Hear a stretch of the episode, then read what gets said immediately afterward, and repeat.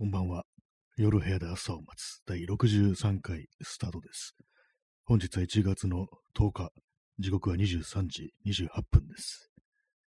あいきなりあの、くしゃみが出そうです、いきなり。あ大丈夫です。収まりました。えー咳払い失礼します。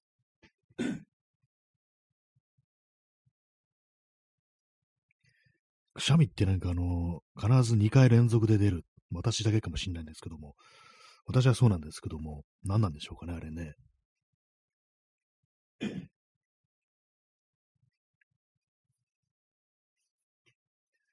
はい、えー、23時半ですね、1月の10日ということで、もう、1月がこう3分の1過ぎたという、そういうことなんですけども、ちょっと早すぎるぞという、そういう感じがします。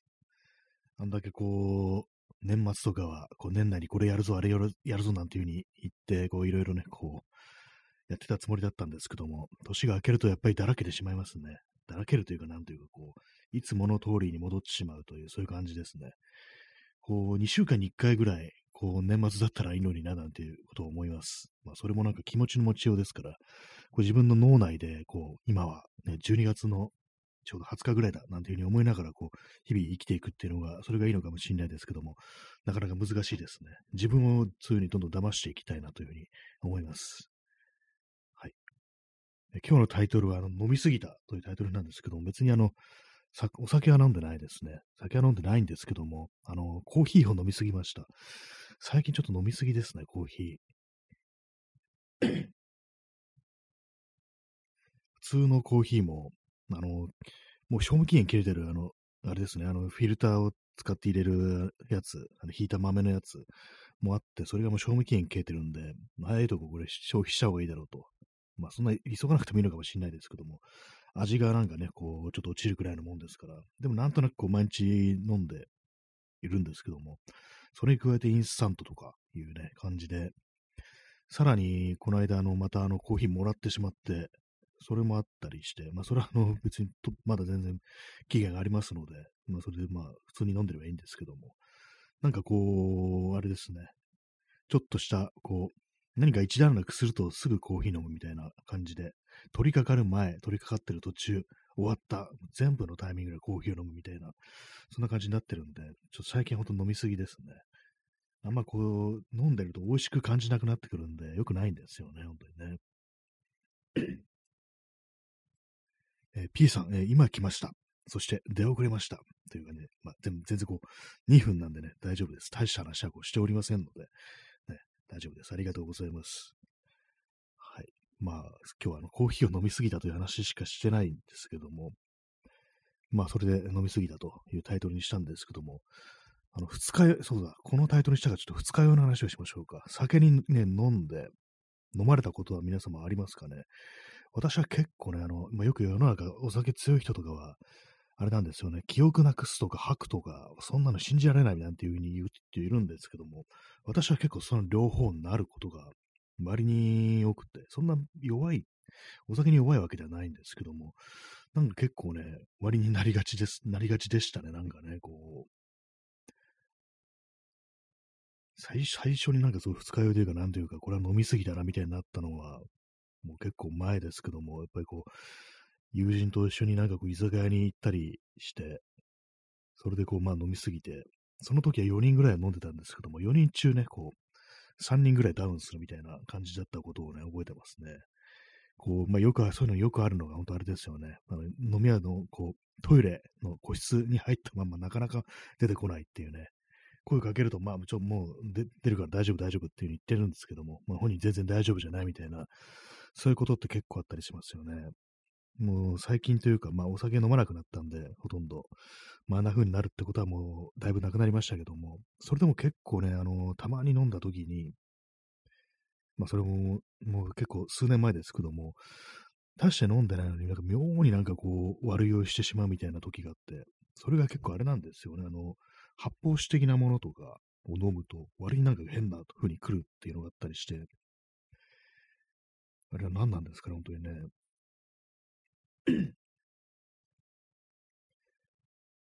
まあ、最後にね、飲んだのは確か去年のね、こう10月なんですけども、ねまあ、飲まなくなりましたね。やっぱりそういう悪酔いするようなことが結構増えて、それでまあ、あんま飲まなくなったっていうのもあるんですけども、そうなんですよね。さすがに記憶なくすとかね、そこまで飲むのはこうなあんましなくなりましたけども、それでもなんかこうタイミング悪いというか、なんかたまになんかちょっと変にこう悪酔いしちゃって気持ち悪くなるなんていうことがこう、たびたびあったんで、で、前にも話したと思うんですけども、なんかあの、ポッドキャストでも話したんですけども、あの、急にトイレで、ちょっとね、あの、第3のビールをね、一缶飲んで、飲みながらなんかこう友人とね、一緒になんかその辺ブラブラしてたんですよ。まあ歩き飲みってやつですね。そういうことやってたんですけども、なんかその時あの350の缶1本だけなのになんか強烈に気持ち悪くなるっていうか、気持ち悪くなるというあれなんですよね。なんか平行感覚がなんかなくなるみたいな感じですごいこう、ふやふやしちゃって、で、それでなんかね、結構、それからほとんどなんか飲まなくなりましたね、本格的に。本格的に飲まなくなるっていうかわかんないですけども。なんかこう、だんだんなんか酒をね、こう、アルコールなんか分解できなくなってきてるのかなみたいな感じがこうあるんで。まあでもあれなんですよね、その、種類によって結構相性みたいなものってありますから、私あの、焼酎とかを飲む 急に咳込みましたね。焼酎をね、飲むとね、あのなんかあの平行感覚がちょっとおかしくなるんですよ。よくあのー、聞く話で、あの、ウイスキーとかは足に来るなんて言いますけども、私ウイスキーはね、こう大丈夫で、その、あれなんですよね。焼酎とかね、飲むと、なんかこう、まともに立ってらんなくなるみたいな。まあそこまでじゃないですけど、なんか歩くとね、結構、ふらっとなんか横の方行っちゃったりみたいなね、そういうことがね、なったりするんで、私はまあ体質的にちょっと焼酎弱いのかなっていう気はしますね。まあ、ただ悪いようはしないんですよね。気持ち悪くなることはないし、普通にあのなんか意識もはっきりしてるんですけども、いや、でもなんかこれはちょっと足元ふらふらして危ないな、みたいなことがね、結構あったりして、何なんですかね、やっぱあの、本当なんか人には不向向き不向きがってものがあるなというふうに思いますね。私がなんかこう一番こう、ちょうどいいなって思うのは、あのー、あれですね。あのー、よく昔のね、あの、イギリスであの、貧乏人御用達のジンと呼ばれるね、お酒ですね。あれがなんか割とこう、お酒の種類の中では好きかなというふうに思います。前も話したんですけども、あの、ジンの、ジンのマウンテンデュー割ってものが結構、なかなか合ってるなというね、ふうに私は思ってるんですけども、まあ長いことね、まあ飲んでないんでね、ちょっとどんな味だったかもあんま覚えてないですけども、私はジンにね、ジンには多分柑橘系のなんかね、こう、悪者としては柑橘系のものが合うのかなと思います。マウンテンデューってなんかあの、ライムっぽいようなところありますからね。マウンテンデューも、あれですね、去年の夏に飲んだっきりですね。はい。マウンテン、マウンテンデューのあの、マウンテンデュー結構好きなんですよ。あの缶のデザインが好きっていうか、あの緑色が好きっていうのありますね。なんかちょっとこうアメリカンな感じがするっていう、そういうところが好きなんですよね。まあ、先の話からちょっとずれましたけれども、そうなんですね。焼酎はちょっと弱いっていう感じがありますね。で、ホッピーってなんか結構長いことなんだかわかんなくって、なんかビールみたいなやつなのかなと思ったんですけども、それをね、なんか結構もうだいぶ前ですけども初めて飲んで、あ、これは焼酎と一緒に言われるなんかビールみたいな、こう、ものなのかっていうことなことにね、こう、初めて気づいて、で、その時結構飲んだんですけども、やっぱり帰り、やっぱりこう足に来て、こう途中でなんかこう、公園とかで寝ながら帰ったっていうね、もう大した距離じゃないのに、なんかうわ、これは足元に来るな、みたいな感じで結構ね、あの、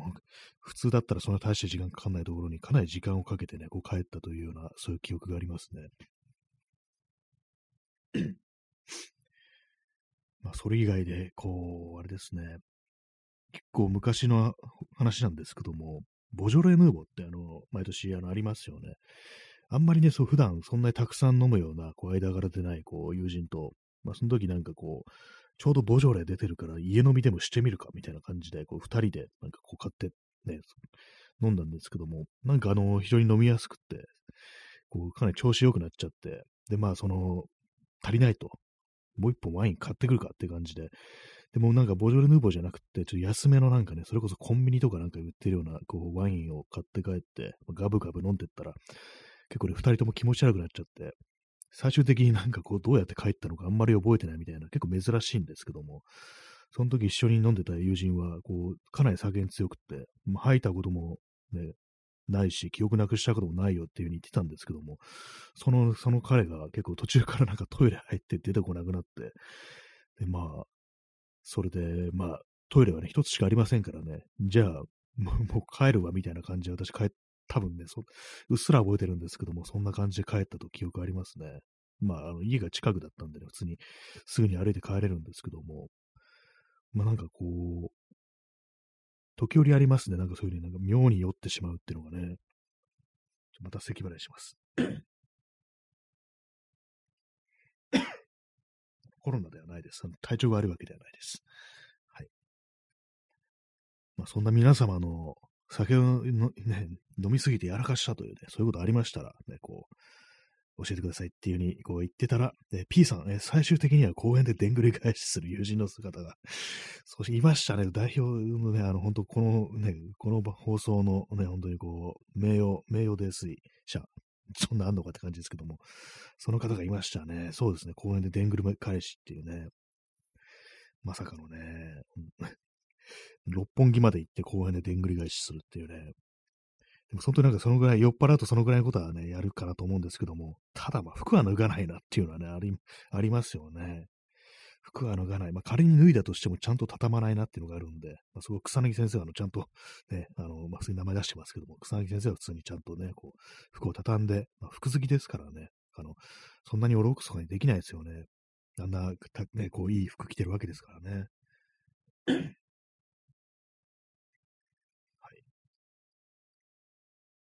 まあ、でんぐり返しするぐらい酔えたらね、こういいのかもしれないですね。あの、昨日あれですよね、その、草薙先生が、こう、ね、そのでんぐり返しをしたという公演、あの、ちょっと前にこう、いろいろ調べてたら、近くのね、なんかあの、タワマンなのかな、なんかそういうのに住んでたみたいな、そんな話がちらっと出てきて、まあ、具体的にどこかわからないんですけども、でもなんかこの、この結構高い、なんかあの上の方なんか住居になってそうな、このマンションからみたいなことを思ってたら、結構その草薙先生のね、気持ちになって考えるとちょっと面白くて、まあ、あの時ね、ど、どこで飲んでたかちょっとわかんないんですけども、まあ、私がその時連想したのは、なんか部屋で一人で飲んでたらなんか気持ちよくなって、よし、外行くぞみたいな感じで、で、下まで降りて行って、で、公園に行って、まあ、すぐ隣公園だからっていう感じで公園行って、で、服を脱いで、まあ、ちゃんと畳んで、それででんぐり返しをするというね、それで警察に捕まるっていうね、なんかそういうことをこう想像してたらちょっと面白いですね。どんだけ気持ちよくなったんだろうっていう感じがして、あの時一人でしたからね、まあ、でも誰かと飲んでまあ帰りだったっていうね、まあそういう可能性あるかもしれないですけども、なんか私の想像ではこう部屋で一人で飲んでたらなんかいい感じにね、こう、ね、決まりすぎてしまって、で、下まで降りてっていうね、その下まで降りるというこう、プロセスを考えるとなんか面白いんですよね。ちゃんとあの、エレベーター読んでね、こう、ボタンを押して、その中でなんかこう、普通にね、こう立ってて、まあ、出るや否や公園にダッシュして、服を脱ぐっていうね、どんだけ、どんだけぶち上がってんだって感じですけども、なんかそれ考えたら、ちょっとなんか、ねまあ、そんな裸の人がいたらみんなびっくりしちゃいますけども、でも想像するとちょっとなんか面白いな、みたいな、ね、そんな風に盛り上がれるってもすごいな、みたいな風なことをちょっとね、思いますね。まあでも最後にそんなにものすごく酔ったっていうのを本当なんかずっと前ですね、本当にね。まあその方がいいんですけども、えー、気持ち悪くなったことはまあ結構あるんですけども、本当になんかこう、泥酔みたいのってのは、相当昔ですね、本当にね。やっぱりまあ、やんない方がいいんですけども、基本的にね。たまに、こう、前、この放送でもたまに言いますけども、一人で飲んでみるっていうね、ことをやって、こう、バーとかね、パブ的なところに一人で入ると、本当なんか、全然間が持たなくって、一瞬でなんかほんと飲み干して、一気かよってぐらいの感じでね、こう飲み干して出てくるっていうことをやってるんで、なんかほんと一人でね、なんかそんだけ決まれるっていうのね、ほんとこう、すごいなと思いますね。え P さん、えー、香取慎吾か、ユースケ・サンタマリアと飲んでいた可能性。まあ、なんかちょっと楽しそうな集まりですね、それね。慎吾と飲んでた後にね、こう、帰って、全裸になって、で、捕まるときまた信号って呼ぶっていうね。まあ、名前呼んだってことはもしかしたらそうですね。一緒に飲んでた可能性ありますよね、本当にね。なんか、ユースケ・サンタマリアとなんか、テレビと番組やってて、結構仲がいいなんていうね、なんかそういえばそんな印象ありますね。まあ、いずれにせよなんかちょっとその二人と飲んでるのって、なんか楽しそうですよね、なんかね。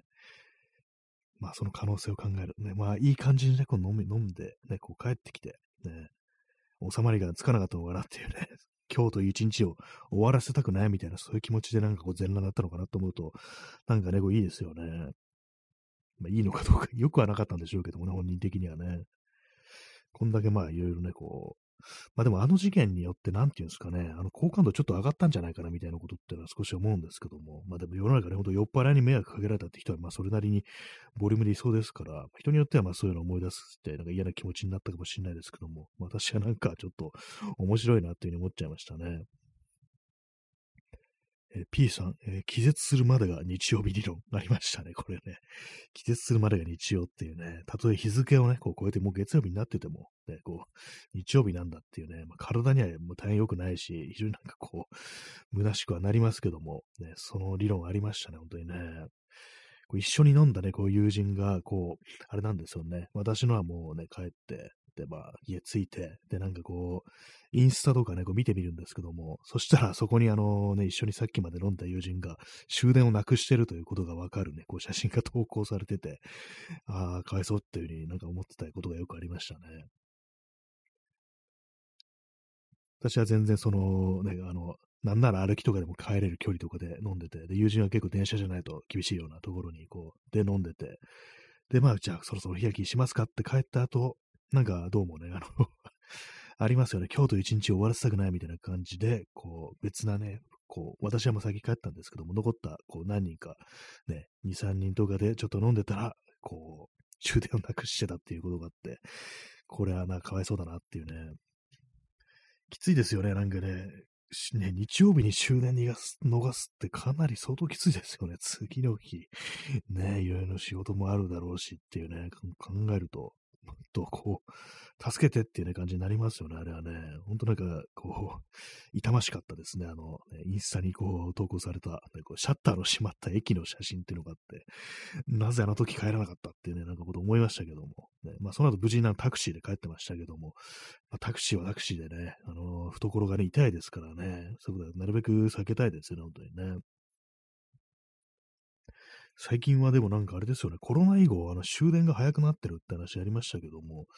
どうなんですかね。私、そんなに電車に乗んないんで、しかもそんな遅い時間に乗るってことも、まあ、こなくなったんで、よくわからないんですけども、今までの調子でこう、ね、それこそどっか行ってて、とか飲んでたりしてて、まあ、コロナで飲みに行くのってもあれかもしんないですけども、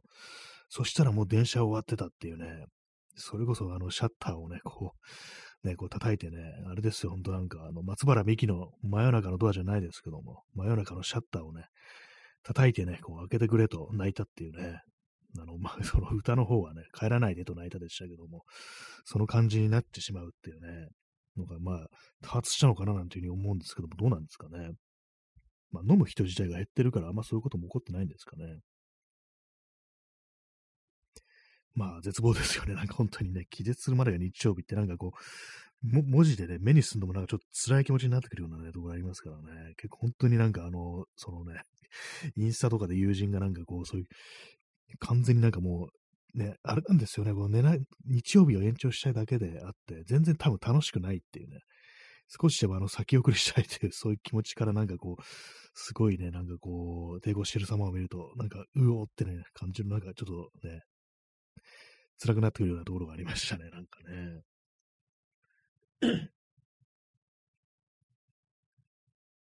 まあね、あの、草薙先生が、どういう感じでこうやったのかわからないですけどもね、どうだったんですかね、あの時どうだったのかなっていうね、次の人がなんかあの撮影とか入ってなかった、入ってなかったからそこそ、多分翌日休みだったからこそ、そういうふうにあの、羽目を外しちゃったんですかね。まあ、実際そんな人のスケジュールなんか、芸能人のスケジュールとか考えても仕方ないですけども、ね。まあでも本当なんかあの、遅い時間まで飲むなんていう、まあ、体力というか、精神力みたいなものちょっとないですね。昔からまあそういうのはあんまこう、特にやるタイプでもなかったんですけども、まあね、こう、スパッと気持ちのいいところで終わるっていうのがね、やっぱいいですよね。私あの結構そのね、そういう感じでこう楽しいね、こう飲み会みたいなものの最中に、まあトイレとかに立ちますよね、席途中で。それと必ずね、あの時計を確認して、うん、まだ8時かっていうね、20時ですね。ままだあの、時間はある大丈夫ってなんか結構そういう確認をするタイプなんですけども、なんかね、は、もうこの時間があんま終わってほしくないみたいなそういう気持ちから、そういう感じで時計をね、こう見て、まだ20時だ、まだまだこう飲めるぞっていう感じのことをね、こう毎回毎回思ってた時期がありましたね。まあそんな私ですけども、ね、本当になんかこう、飲まなくなったというね、まあそういうところもあるんですけども、皆様、楽しくね、お酒を飲めてますかっていうね、まああんまそういうご時世じゃない、ご時世じゃない、ご時世じゃないですけどもね、あんまりね、こう酒飲んでったらなんかどんどんバッと入っていっちゃうみたいな、そういうこともまあ、ありますよね。まあでもなんか本当になんか自分一人で飲んでて、それこそなんか一缶だけとかなんかそういうのやってると、なんかこれ全然酔えないですね、本当にね。去年の10月ぐらいに、あの、このね、あの、この放送、放送とか、あの、ね、一人語り、あの、ポッドキャストというか、なんというか、こう、録音しながらね、飲みながら歩くっていうようなことやったんですけども、まあ特にあの、楽しいというわけではなかったですね。でいい感じに酔えたわけでもなかったですね。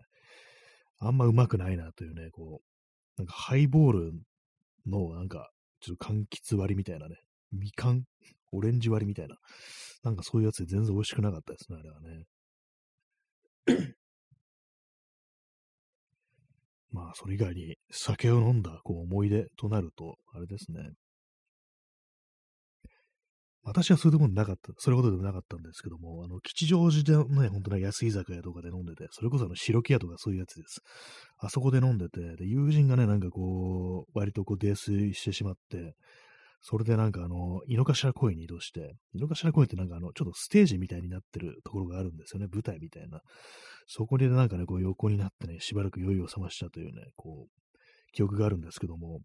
それが確かに初めてなんか人がね、こう、泥酔して吐くというね、なんかそういうのをこう、目にしたというね、そういう若き日のね、こう、思い出があるんですけども、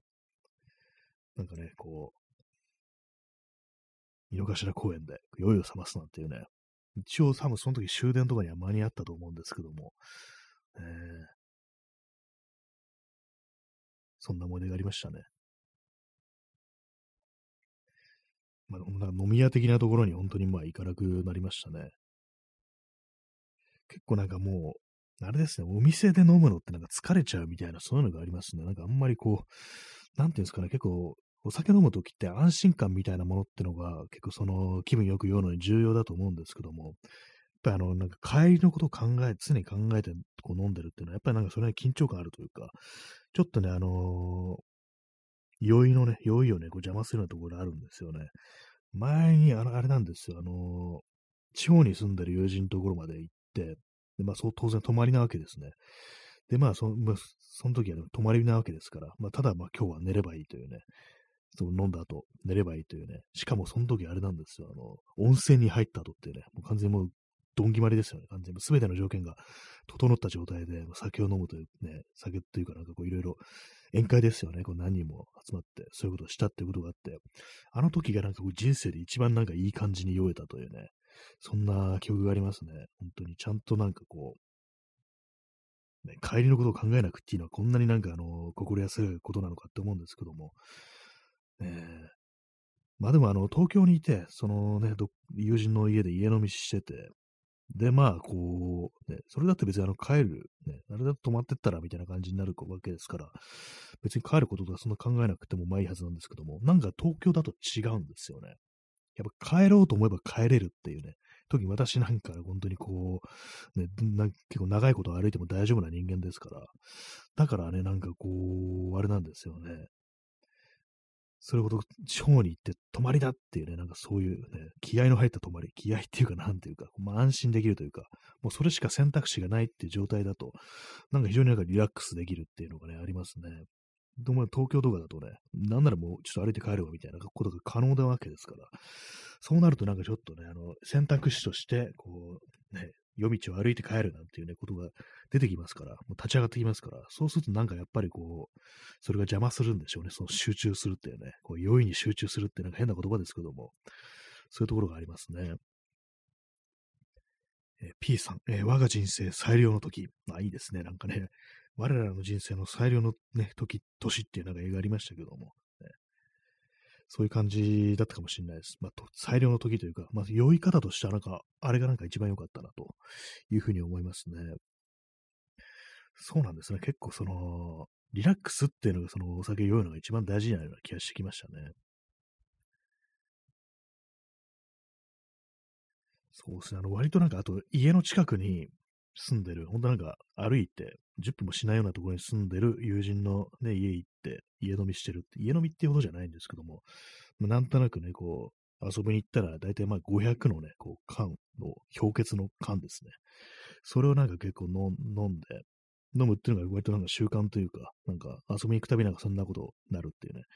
感じの友人がいたんですけども、その時もね、なんかやっぱこう、すぐ歩いてすぐ帰れるって思ってるわけですから、やっぱなんか、すごいリラックスできるんですよね。そうですね。やっぱこう、いかにこう、そうですね。あの、心配事をなくした状態でこう飲むかっていうのが、こう、お酒を飲むには、当たったらね、こう、大事なのかもしれないですね。高庫の憂いを立った状態で、ね、こう、飲むっていうね。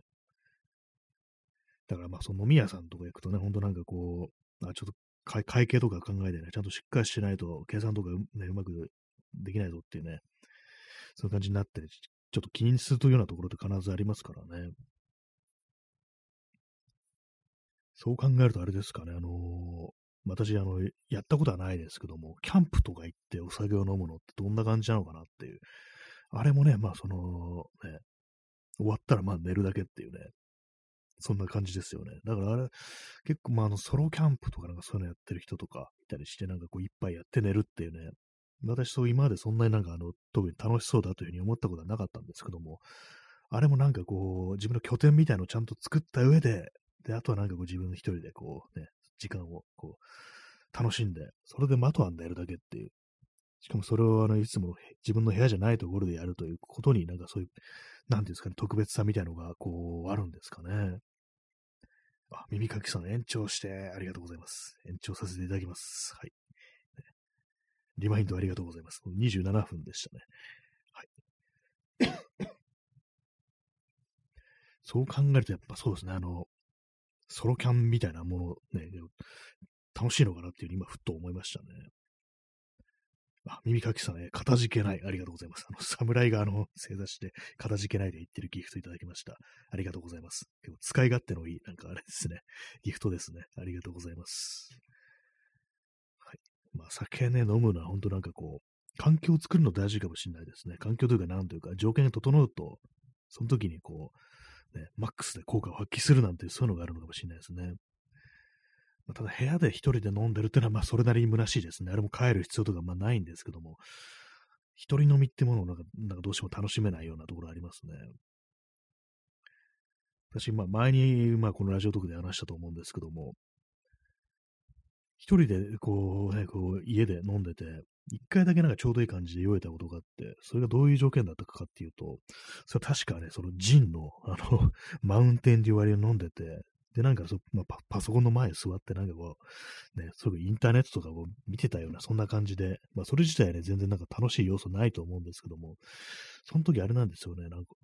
天文系のね、なんか、ウェブサイト見てて、なんかよくわかんないんですけど、あんまりその辺の知識はま、まないんですけども、なんとか、なんとかざ、なんとかせよの、なんとかかんとかみたいな、そういう非常に美しい写真とかを見ながら、で、さらにあの、ロバート・フリップっていうね、あの、キング・クリムゾンのギタリストがいますけども、ロバート・フリップのなんかインストのアルバムとかをなんか追かけながら、それを見て、そういう画像とか見てたら、なんかかなりいい感じにこう、決まってきて、あれは何だったのかなってことをね、たまに思うことがあるんですけども、ね、宇宙の画像とロバート・フリップと、ね、マウンテンデュ、ジンのマウンテンデュ割っていうね、謎の取り合わせがこうあったんですけども、あれからなんかこう家で何度か飲んでみたことありますけども、ああいう感じでなんかね、こう、気分良くなれたことってのはやっぱないですね。はい、酒の話をしております。はい、本日は7名のね、えー、方にお越しいただき、我慢強い方が5名残ってらっしゃると、そういう感じなんですけども、あの飲みすぎたっていうのはあのタイトルに飲みすぎたってありますけども、これは普通にあのコーヒーを飲みすぎたという、ね、タイトルで、まあ、一切お酒はこう飲まないで、アルコールは入れずにこの放送をこうやってるんですけども、ね、白腕やってる方が問題だよみたいな感じのことはあるかもしれないですけども、こんなの毎日ね、よくね、白腕やるようなって感じですけども、まあ、飲みすぎたっていうのはお酒のことではないですけども、そこから転じて、こうなんかね、こう酒の話をしてるというね、感じでございます。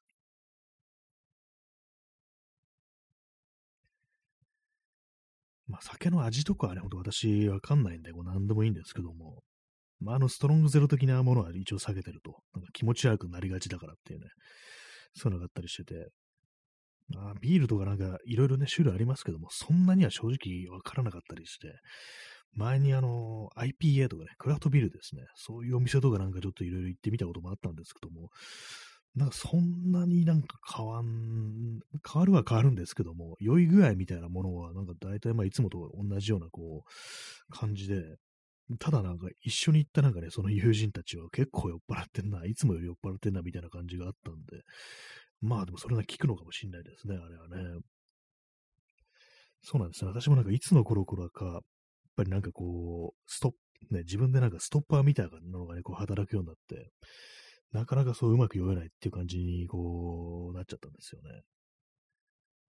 まあそういうね、こうになったからこそ、こう環境としてこうリラックスできる、ね、ように整えるっていうのが大事なのかもしれないですけどもね。最近もなんかこう、スーパーとか行ってね、お酒のコーナーとか見ると、なんかちょっと買ってみよっかなみたいなことは割と思うんですけども、ぱりね、あの、つまらないっていうね、一人で飲んでてもつまらないっていうのがね、ありますからね、全然まあ、ないですね。まあでも人と会っててもなんか、こう、本当に普通のソフトドリンクとか飲んでることがね、多いですからね、そういえば。その酒を飲むのに、やっぱりよっぽどのなんか理由がないと、祝い事とかね、がないとね、ちょっと飲めなくなったなっていうのはありますね。まあ、祝い事とかありませんから、基本的にこういう世の中だと。多分必然的に酒を飲む機会がないっていう感じでね、まあ体にはいいのかもしれないですけどもね。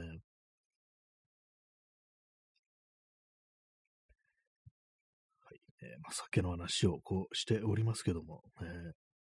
他に何かあったかな、もっと、泥酔してる人を見るっていうね。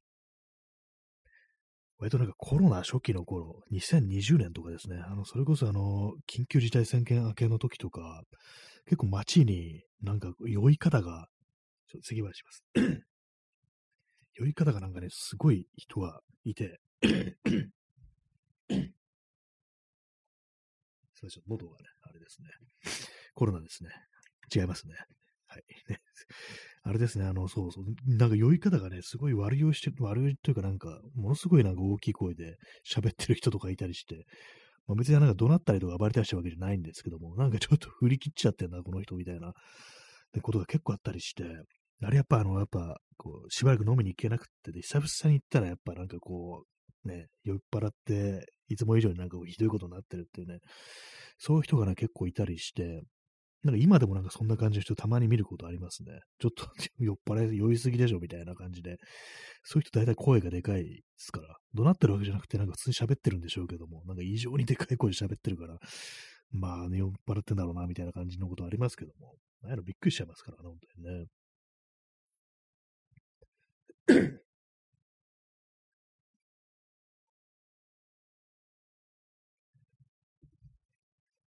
なんかやたら咳払いをこうしておりますけども、ね、他に酔っ払いで、なんか、見かけた酔っ払いで、こうね、覚えてるのは、これもだいぶね、もう10年以上前ですけども、あの、吉祥寺のあの、ダイヤ街っていうね、ところがあるんですけども、アーケードのある商店街ですね。そこをね、あのー、あるね、とある3月の終わりか、4月のね、初めぐらいかの昼下がりに、まあ一人で歩いてて、だから、こっち、向こうからやってくる、あのー、ね、初老の男性が、急に転んだんですよね。それ見て、あの、あ、これな、なんかあのー、発作みたいな起こした病気か何かかと思って慌ててこっち帰って、こう、大丈夫ですかつって、なんか助け起こしたら、なんか酒の匂いがして、あれ？飲んでますっつったら、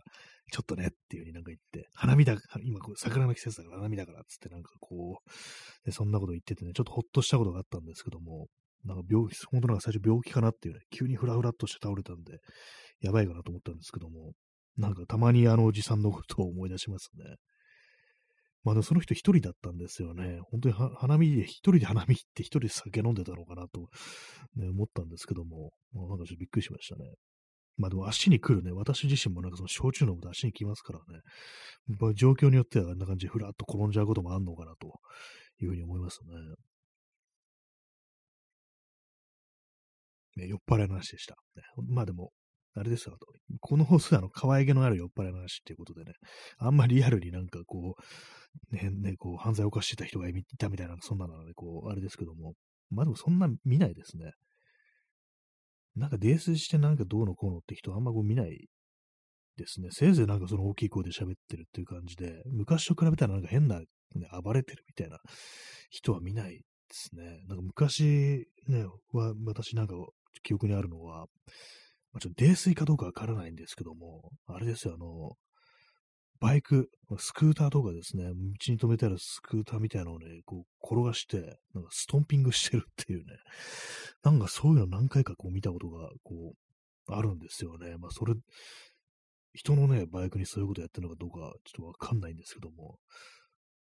自分のにね、いや、自分のじゃないか。その酒飲んでバイク乗んない。あ、でも昔だからなんか普通に飲酒運転とかやってたかもしれないですね。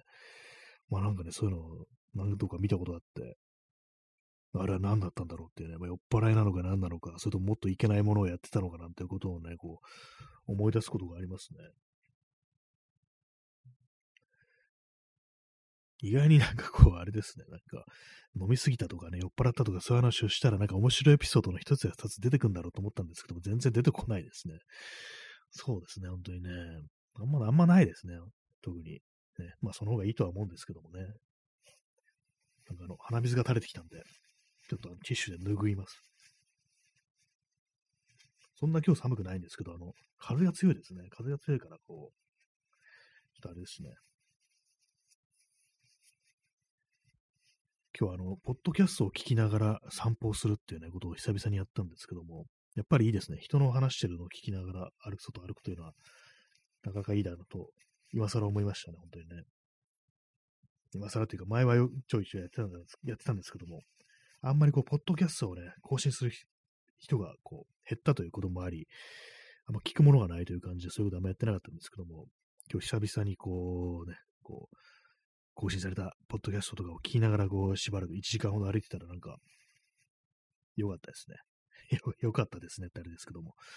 なんか楽しかったですね。楽しいというかなんかこう、入り込めましたね。そういう喋ってる内容とかにね。いつも一人でなんかこう街をぶらっと歩いてるときって大体まあこう、つまんないなみたいなことを考えながら歩いてるんですけども、やっぱなんか聞きながらだとちょっと気分が変わりますね。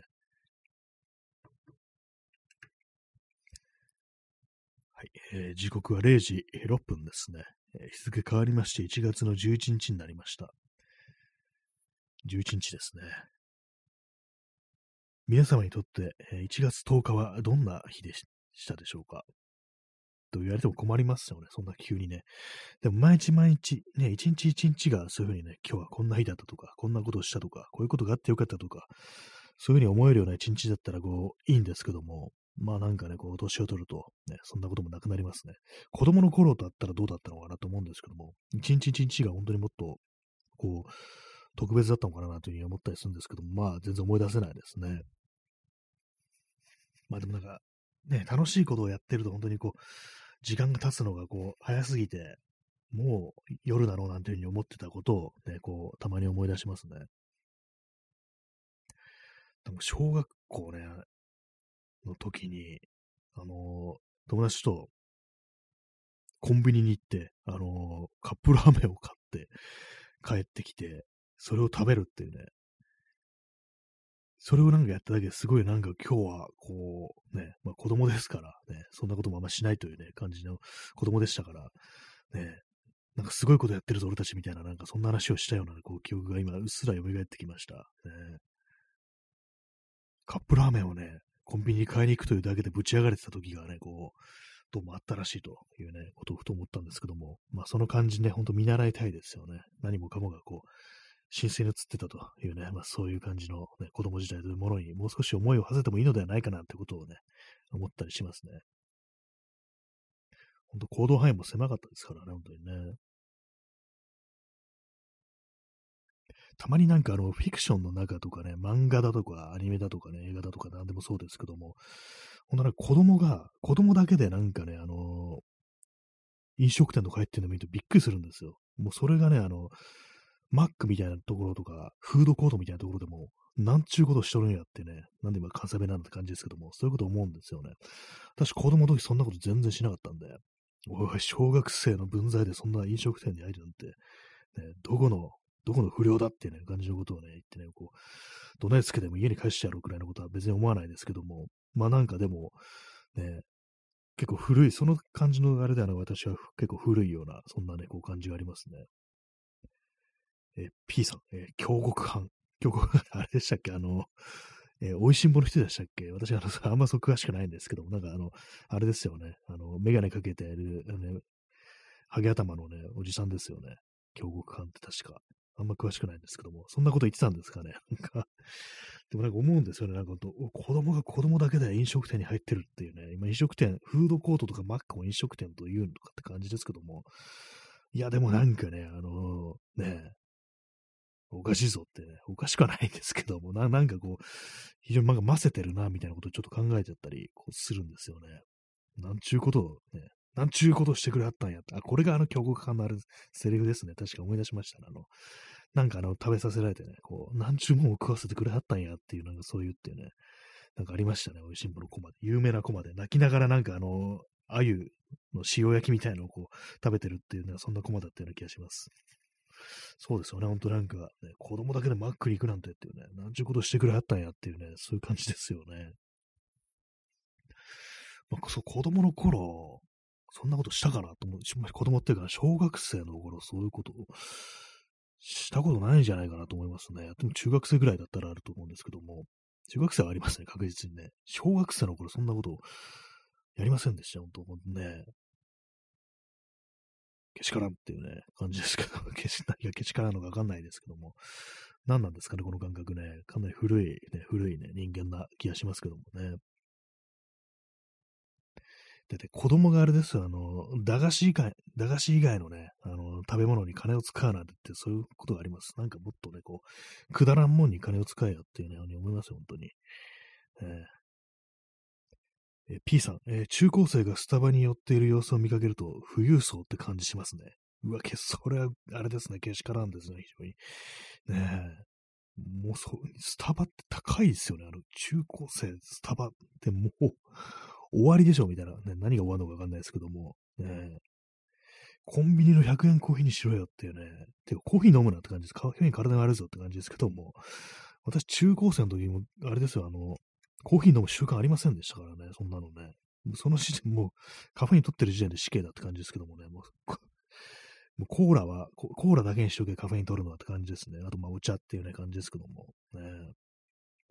スタバに、スタバによる中高生っていうね、私はまあそういうのは、こう、人のなんかがね、こう、なんか飲み食いしてるとこってあんまそう見ないんですけども、いちいち。ちょっとあの、スタバね、あの、見てみます。中高生いたらね、あの、ちょっと、あの、指導しようかなと思います。指導行くぞっつってね、あの、殴ろうかなと思います。殴りません、殴りませんよ。ね、ほんとその、そのぐらいの勢いで、なんかね、こう、ね、今の青少年の、ね、こう、あれですよ、飛行をね、あの、強制しなきゃいけないというふうに思いますね。やっぱそういう、あの、責務が自分にあるな、というふうに思いますね。完全危ないあれになってますけども。まあでも、スタバはちょっとね、富裕層って感じ確かにしますよね。でも私もめったにスタバとか行かないんでね、いくらくらいしたっけぐらいの感じしたんですけども、なんかあの、ね、別に安くはないですよね、普通にね。100円じゃないですよね。って当たり前ですけども、私が中高生だったら、あんな飲み物だけにあんなね、数百円払うなんてもったいないよって感じで、絶対あのね、飲むにしても、ほんとなんかね、あれですよ。コンビニコーヒーとかですよね。場所にお金払うと、まあ私あの特に飲食店とかにあんまり行くっていうね、あのー、習慣のそんなにないね、子供だったもんですから、余計そういうとこあると思うんですけども、まあね、まあまあ、せいぜい許せるのはなんか女の子相手にね、こう見栄を張りたいみたいな、そうだったらまあ許してやらなくもないですけども、ね、普段使いしてる、そんなね、スタバを普段使いしてる中高生は勝つだっていうね、感じですね、本当にね。なんか急に盛り上がるなって感じですけども、そうですよね。中高生、スタバ中高生入れるんだって感じでね、断った方がいいんじゃないかと思いますけどね、18金だみたいな感じでね、ほんとなんかこう、最近あのね、あれですからね、あの、投票する権利というものもね、あの18歳からと、18歳成人説だというね、ことあってね、18になったらもうスタバ入っていいなんていうような風潮ありますけども、ダメですよっていうね、21歳までスタバに入っていけないし、ね、ダメですってね、やっていいのは大麻だけだっていうね、中高生は大麻吸ってりゃいいんだよって感じしますよね、本当にね。はい。今完全になんか口から出るままに喋ってますけども、ね、まあでも世の中本当なんか中高生で大麻やってるね、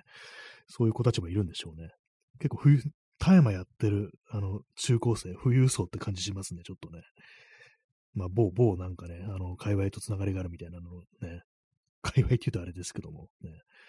なんかあの、大麻推しをしてるなんか元総理夫人みたいなのをね、ちょっと頭によぎらなくもないですけども、ね。まあでも、アメリカだとまあね、中高生草吸ってますよね。まあ前も言いましたけども、あの、フーファイターズのデーブ・グロールとか、もう高校生の時毎日ね、タイマー吸ってたなんて言ってましたからね。しかもそれを後悔してるなんて話をしてましたけどもね。そんなにその辺で売ってんのかいっていう感じがしますね。まあ、タイマ吸ってる中高生とね、スタバ寄ってる中高生、まあ、いけすかなさでは同じぐらいかもしれないですね。どんだけスタバがね、あれなんだって感じですけどもね。ドトールに寄っている、ね、中高生だったらどうだというふうに思いました。なんか私もなんか店に寄ること自体がなんかちょっと許許せないって言ったらあれですけども、自分はなんかそういうのなかったな、なんてことをね、ちょっと思うんですよね。全然なんか飲食店と変えたくねえよって感じでね、とっとね、こう、ね、帰ろうや、帰ろう、帰るようしないですけども、な、でも思い、なんか今思い返してみると、その時からなんかあの、無目的に街をブラブラしてるってことを、なんかやってましたね。なんかね、学校の帰りとか、完全にね、あの、仲良くしてる友達とかが、自分の家と反対の方向なのに、なんかね、こう歩きながらね、くっちゃべりたいから、あの、そいつのね、家の方までなんか割と遠回りして、こう、そっちの方まで行って帰るなんてこと結構やってましたね。なんかこう、今とそんな、なんかその歩きながら喋るってことが好きなのは、本当なんか今もそのまんまですね、そういえばね。ちょっとびっくりしました。もう完全に、ね、今の感じとそんな変わってないなというね。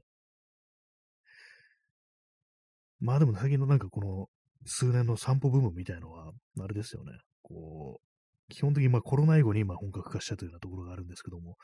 まあそれ以前、それ以前から結構ね、こう、ひたすら歩くっていうね、ことは結構やってたんで、まあ私という人間がもうそうなんだなというね、感じは染みついてるんだなっていう感じありますね。やっぱり歩き歩きながら話すのが一番好きなんだと、ね、そういう気がします、本当に。前にスタバ行ったのはいつだろうな。あ、でも去年ぐらいに行ったんですけど、なんか冬、冬に行ったような記憶があります。新宿のスタバに。それもなんかあの、結構長いことね、歩いた帰りにちょっと寄ってきますかみたいな感じでちょっと入ってっていうね、感じだったんですけども。そうですね、一人でなんかそのね、そういうとこ寄らないんですよ、私。たまになんか、まはっとね、我に返って、ね、思う時あるんですけども、まあ、こういう長時間ね、外にいて、で、なんか、たまに喉乾いたりして、そう、コンビニだとかスーパーとかなんかこう買って、で、なんかその辺のベンチ座って飲んでたりすることもたまにあるんですけども、あれ？これもしかして店に入ればいいんじゃないの？みたいな、なんかそういうことを考えることがあって、まあ、私の中ではなんかやっぱそういうね、こう、まあ、あの、考えがそもそもね、及ばないっていうね、ところがあるんでしょうね。一人でどうにかどうかそういうお店によるっていう発想自体がまずないということがね、どうもあるみたいですね。すいません。この放送を聞いてる方で、あの、中高生の時からスタバ寄ってましたとか、ね、そういう方いましたらね、ちょっとあの、かなりディスるような感じになっちゃいましたけども、あの、もう話半分に聞いといていただければと思います。本当になんかあの、けしからんって本当に思ってるわけじゃないんですけども、まあ、多分本当は自分にはなかったな、なんていうね、ことがありますね。でもね、中、中学生がスタバに寄るっていうね、なんかもうやることがあるだろうっていうね、中学生に向けてやることがあるだろうっておかしいですけども、ね、なんかもっとなんか本当にこうね、こう、じめじめした感じでこう、過ごしなさいよっていうね、そういう感じありますよね。まあ一人でね、なんかね、こう、お茶だの、コーヒーだの飲むっていうのに、なんか豊かさを感じるっていうのも、なかなかこう、渋いといえば、まあ、渋いかもしれないですけどもね。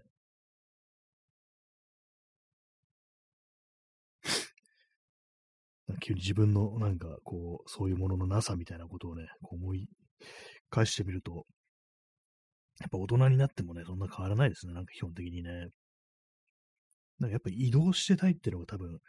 あるんでしょうね、ずっとね。なんか一ところに止ま止まってるより、なんかこう、ずっとブラーっとしてる方がなんか気分がいいっていう、それはありそうですね。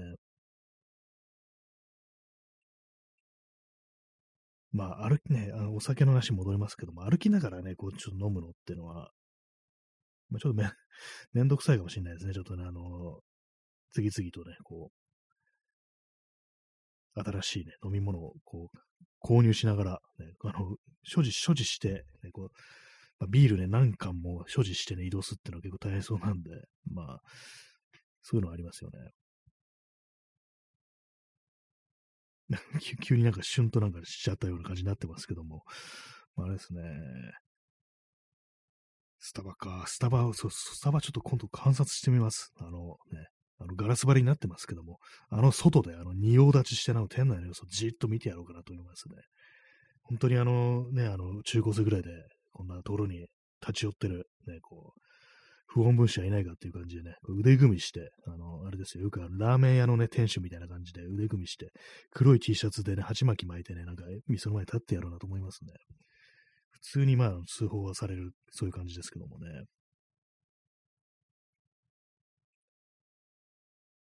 まあ、その私はその飲食というね、ものになんかこう、あんまり重きを置かないというね、まあそういう人間ですね、本当にね。なんかこう、疲れるんですよね。疲れ、疲れるって言ったらちょっとあれですけども、そんなにリラックスできる空、お店という、ね、空間がそんなにリラックスできるところではないっていうね。まあ自分があんまそういうなんか常連とか行きつけとか、まあそういうものを作ったことがないからっていうのがあると思うんですけども、えまあよく行く店ってのもありましたけれども、それもまあなんかね、人と一緒だから、なんとなくいつもそこに行ってるってわけであって、でも一人でもそこに寄りたいかってなると、全然そうでもないっていうね、そういうタイプの人間ですね。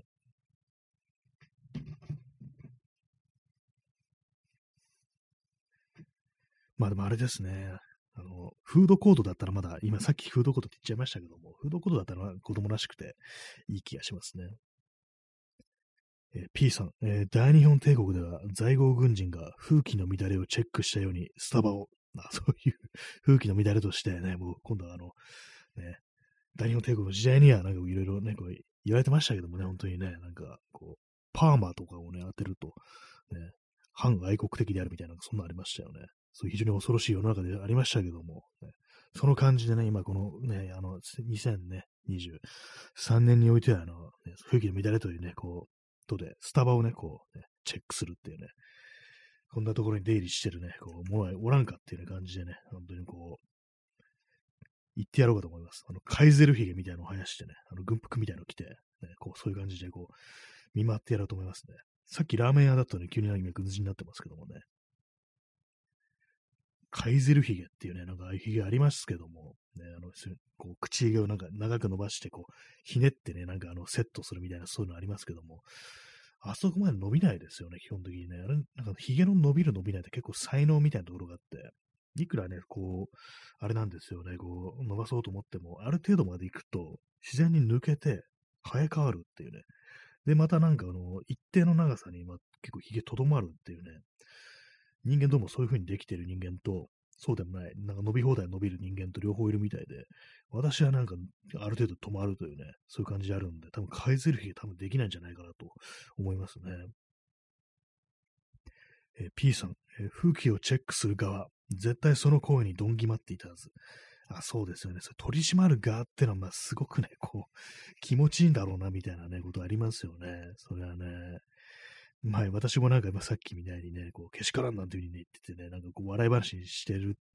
ましたけども、そういうなんか笑ってる裏側になんかちょっとした気持ちよさみたいなのって、あるかないかで言われると、なんかちょっとあるようなね、気がしますね。わかるような気がします、本当に。どんぎまっちゃうっていうね。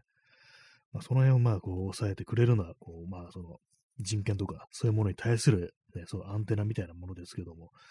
いかにそういうものを意識してるかってところなんでしょうけども、それがないと、まあ、普通にね、こう、取り締まってどんぎまるっていうね、そういう嫌な人間になってしまうというのが、そんなことをね、想像しますね。え P さん、え風紀のチェックは男塾の共感スタイル。あ昔のね、あの、先駆け男塾って漫画ありましたけども、あれそうですよ。なんかそういうのありましたよね。私も結構ね、あの、それあの、大人にななってからね、結構ね、読んだんですけども、ね、昔のやってたなんか、こう、男塾っていうのは、こう、右翼のギャグだみたいな、そういう話を聞いて、えそうなのって感じで読んだことあるんですけども、そうなんですよね。なんかこう、ね、右翼っぽい感じのね、共感がこういてね、そういう感じで風紀のチェックをするというね、感じでね、こういろいろあって、それをギャグにしてるんですけども、確かにね、その、どんぎまってましたね、あのね、登場人物たちはね。まあ、取り締まる側っていうのは、こう、何にしてもね、本当こう、どんぎまりやすいから、ね、本当注意が必要ですね。まあ、私はまあ、そんな権力を持ったことがないのでね、そんな危険みたいなものは感じないですけども、ただ、あの、年を重ねていくと、あの、年下のね、自分より年若い人と喋ってると、まあ、ちょっとそれなりにあの気が使う必要があるのかな、みたいなね、そういうことは思いますね。え、P さん、え、日本帝国スタイルギャグ、え、鳥肌やリンゴ、末広も結局そこに染まってしまった悲しみ。ああ、で右翼っぽいのをなんかギャグにするみたいな、そういう芸風ですよね。鳥肌って鳥肌実るですね。そしてリンゴは椎名林檎。末広、丸尾末広でしたっけ？この人は。漫画家ですよね。確かにその辺の人たちなんかそのね、大日本帝国っぽさをなんかちょっとね、あの上辺だけちょっとこう取り入れて、逆というかなんかそのね、あの表現のスパイスみたいなのにするっていうね。まあ、あの鳥肌みの場合なんか直球でなんかそれをギャグというかね、なんかそういう感じしてましたけども、そういうふうにやってったのがなんか本気のなんか方に取り込まれていくみたいなね、そういうのありますからね。椎名林檎なんかあのライブであの、日の丸だったか、旭日月だったかなんか配ってそれ振らせるみたいな。すいません、あの、長渕とちょっとごっちゃになってるかもしれないですけども。まあそういうのありましたからね。嫌ですよね。本当なんか椎名林檎、ね、こう、実際本人がなんかそういうような思想を持ってるとかそういうわけではなないのかもしれないですけども、やっぱりなんかそういうのなんか考えなしにというか、でそれこそ自分の表現にそういう一部でも取り入れるってことは、別に OK だと思ってるんじゃないのっていう、そういうことはね、絶対、ま、疑念みたいなのが出てきますからね。まあ、鳥肌実もなんか、あのですからね、あの、民族差別団体みたいなのの、なんか、ゲストみたいなのに確か呼ばれてるなんていうのありましたよね。あれも本人どういうふうに思ってるのかわかんないですけども、普通に取り込まれてんのかなみたいなね、ことはどうしてもね、考えちゃいますよね。え P さん、え長渕はモグラになってプレッパーになってしまう。長渕がプレッパーになった長渕。なんかちょっと素質ありそうですよね、なんかね。ああいうタイプの、こう、なんていうんですかね、こう、反権力っぽいところもあるけれども、なんか割と愛国的であるみたいなね、なんかそういうところが、まあ、長渕も長渕でね、結構、まあ、危険では、こう、あるだ、というね。まあ、あれも肌振らせてましたからね、ライブでね。ちっちゃい肌ってね、そんなのは、あの、本当なんか戦争中の話じゃないかってことね、思いましたけどね。ねはい。まあ、そんな感じで、今日は酒の話から、なんかこう、いろんな話をこうしてるような気がしますけども、ね。普段なんかあんま昔のことを思い出したりしないんで、ちょっとなんかね、ネタみたいなものをね、こう、常に、こう、キープしておくために、こんな面白いことがあったな、みたいなのをね、積極的にこう思い出していきたいな、というふうにね、思いました。まあ、そんな面白いことの起きてない人生でありますけども、それでもなんか2、ね、2、3エピソードあるだろうみたいな感じでね、ちょっと、